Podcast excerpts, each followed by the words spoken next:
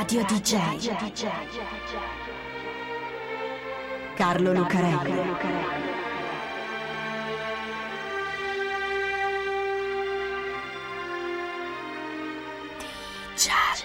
Radio DJ è ancora Di Giallo con Carlo Lucarelli, il radiodramma di Radio DJ. Siete sempre qui con Di Giallo su Radio DJ. Io sono Carlo Lucarelli e assieme a Fabio B vorrei raccontarvi un'altra strana storia che arriva dalla metà oscura del mondo della musica. Questa è una storia tutta italiana, anche se il protagonista ha fatto la sua fortuna con gli americani, o meglio, facendo la parodia a tutto quello che era americano. Se togliessimo l'ironia dalle sue canzoni, se dovessimo prenderlo sul serio per tutto quello che canta e che dice, allora questa sarebbe la storia di un gangster, come certi artisti dell'hip hop, della death row, della crime inc. O meglio, sarebbe la storia di un pazzo. Ma c'è quell'ironia. E allora questa è la storia di un pazzo, sì, ma anche di un artista, di un cantante tra i più divertenti della musica italiana. Perché questa è la storia di Fred Buscaglione. Ma siccome questo è di Giallo, più che della sua vita, parleremo della sua stranissima e discussa morte. È una storia che ha a che fare con un duro dal cuore tenero e una Thunderbird rosa. È una bella macchina la Thunderbird. La T-Bird, come la chiamano i venditori di macchine usate o nuove negli Stati Uniti. Perché la T-Bird è la tipica macchina americana. La fabbrica la Ford nel 1955, lunga come un treno e larga come un salotto dentro, dai colori fiammanti e le rifiniture cromate. Nell'immaginario italiano degli anni 50, quello che si forma sui film di Hollywood, sulle riviste in bianco e nero o sulle copertine dei dischi di rock and roll, la T-Bird se la gioca giusto con la Cadillac Eldorado, quella con le pinne. Ecco, c'è una Thunderbird rosa, o meglio quasi lilla, comunque rosa, che sta correndo lungo le strade deserte di Roma. Sono le 6 del mattino del 4 febbraio 1960 e le strade grandi del quartiere Parioli sono deserte. Fa freddo e c'è anche un po' di nebbia che fa somigliare quel pizzico di Roma più a Milano che alla solita Roma. La Thunderbird corre come corrono tutte le cose in quegli anni, soprattutto nella capitale. 1960, gli anni dello sviluppo, del boom economico, ma per la nostra storia soprattutto gli anni della dolce vita. I paparazzi, le pazzie degli attori americani, le feste, i pettegolezzi. Ci sono due persone che sono riuscite a raccontare quegli anni con la giusta ironia e il giusto distacco. Uno è Federico Fellini, con il film La dolce vita, appunto. L'altro è Fred Buscaglione, che la canta praticamente tutte le sere nei night. Ecco, a bordo di quella T-Bird rosa, che corre veloce all'alba di quella mattina d'inverno lungo i viali dei Parioli, c'è proprio lui, Fred Buscaglione, con il finestrino aperto e il braccio fuori. La biografia di Ferdinando Buscaglione assomiglia un po' a quella di molti musicisti americani, soprattutto quelli della black music. Poca voglia di studiare, la musica imparata più fuori che dentro la scuola, trasgressione, ribellione e indipendenza. E poi qualcuno diventa un criminale, qualcuno un genio della musica e qualcuno tutti e due. Solo che Ferdinando Buscaglione non è nato a South Central o ad Harlem e Torino non è Los Angeles o New York. La sua non può essere proprio la biografia di un James Brown o di una Billie Holiday e neanche di un Tupac o di un Ray Charles. Nessun abuso da piccolo, nessuna galera. Qui da noi è tutto parecchi gradi di intensità più sotto, per fortuna anche allora, anche negli anni 30. Ferdinando nasce a Graglia, un paesino in provincia di Biella, e fin da piccolo si capisce benissimo che la sua strada sarà la musica. Lo mettono al Conservatorio Giuseppe Verdi a Torino, ma Ferdinando ha 11 anni ed è già un piccolo istrione molto vivace, molto simpatico e molto inquieto. Non è uno da musica classica. E poi i suoi sono poveri, così molla la scuola, molla il conservatorio e si mette a lavorare. Però c'è la musica, di quella Ferdinando non può fare a meno. Sono i primi anni 30 e la musica allora, quella da giovani, è il jazz, è lo swing. Ferdinando di giorno lavora e di notte va a suonare nei night. Poi smette di lavorare di giorno e suona solo la notte. Canta, suona il contrabbasso, suona la tromba, tutto quello che gli capita.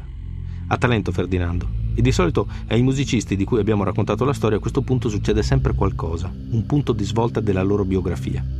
E di solito, sempre per quelli di cui raccontiamo le storie qui a Di Giallo, il punto di svolta è che finiscono dentro. Succede anche a Ferdinando. Nel senso che nel frattempo è scoppiata la guerra, la seconda guerra mondiale.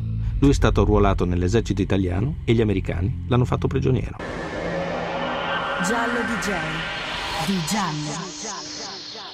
Sei un quarto del mattino. La Thunderbird rosa corre lungo le strade dei Parioli. Fred ha fretta. Tra qualche ora, tre più o meno, deve essere all'Istituto Luce per girare un carosello per una marca di birra assieme alla diva del momento, Anita Ekberg.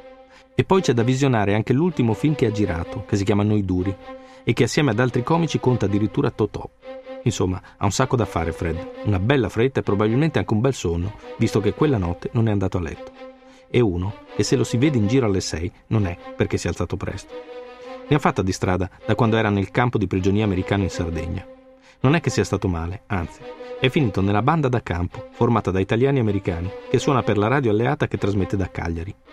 Musica americana, i successi di Glenn Miller, lo swing, il jazz. Insomma, perfetto per lui, che in questo modo finisce per passare da Ferdinando a Fred. Dopo la fine della guerra, Fred torna a fare la vita del musicista da Night. Si mette assieme ad un amico che si chiama Leo Chiosso, fonda un gruppo che si chiama Aster Novas e batte i locali notturni. Gli piace la musica americana. Gli piacciono gli atteggiamenti da americano, soprattutto quelli da gangster, quelli che si vedono nei film noir di quegli anni, quelli ambientati a Chicago o New York. Ma soprattutto gli piace prenderli in giro. Si veste con un completo gessato e un borsalino, cravatta bianca su camicia nera, si fa crescere i baffetti alla Clark Gable e canta canzoni come Che bambola o Eri piccola o Che notte. Porta avanti un personaggio da film e il dritto di Chicago Sugar Bing che d'estate va in vacanza giù a Sing Sing.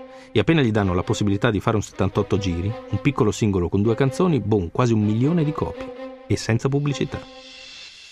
4 febbraio 1960, quasi le 6.20 del mattino. Quella notte Fred non è ancora andato a letto. Ha fatto un sacco di cose, come al solito.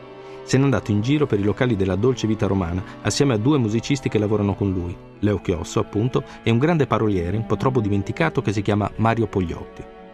Fanno le quattro e si salutano. Fred parte e due ore dopo è ai Parioli, a correre con la Thunderbird lungo i viali.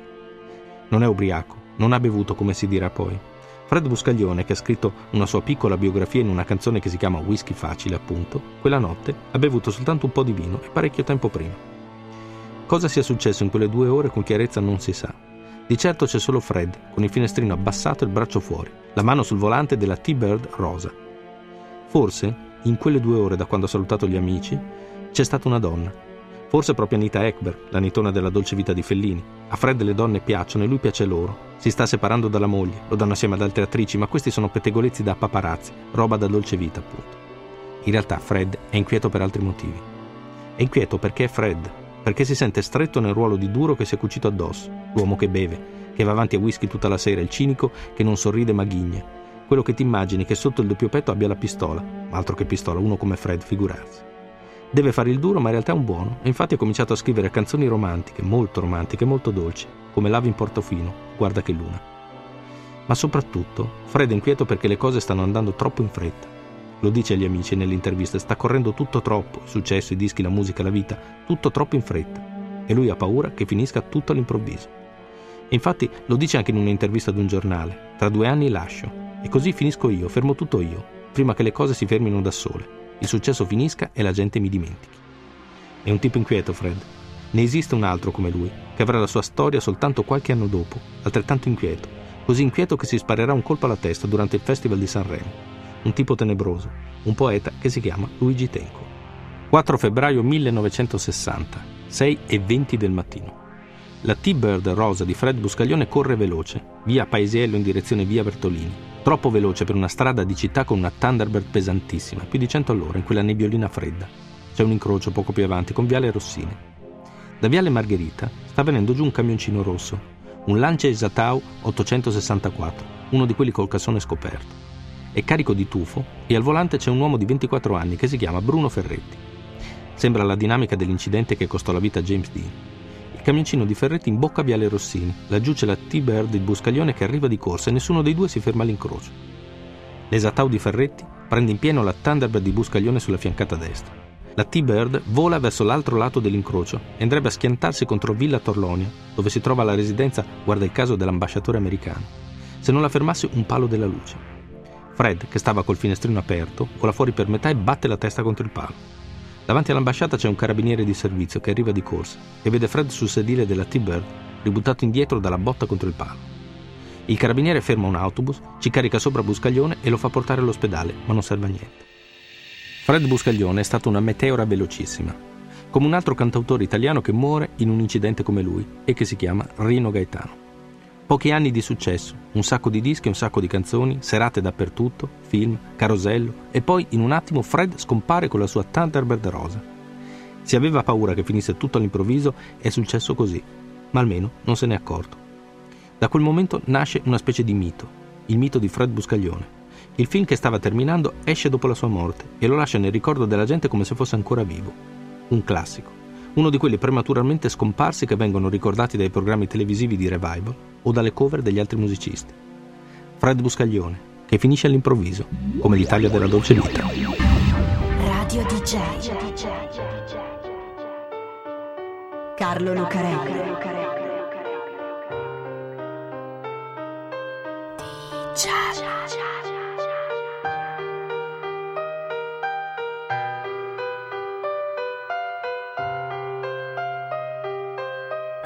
Cha cha cha.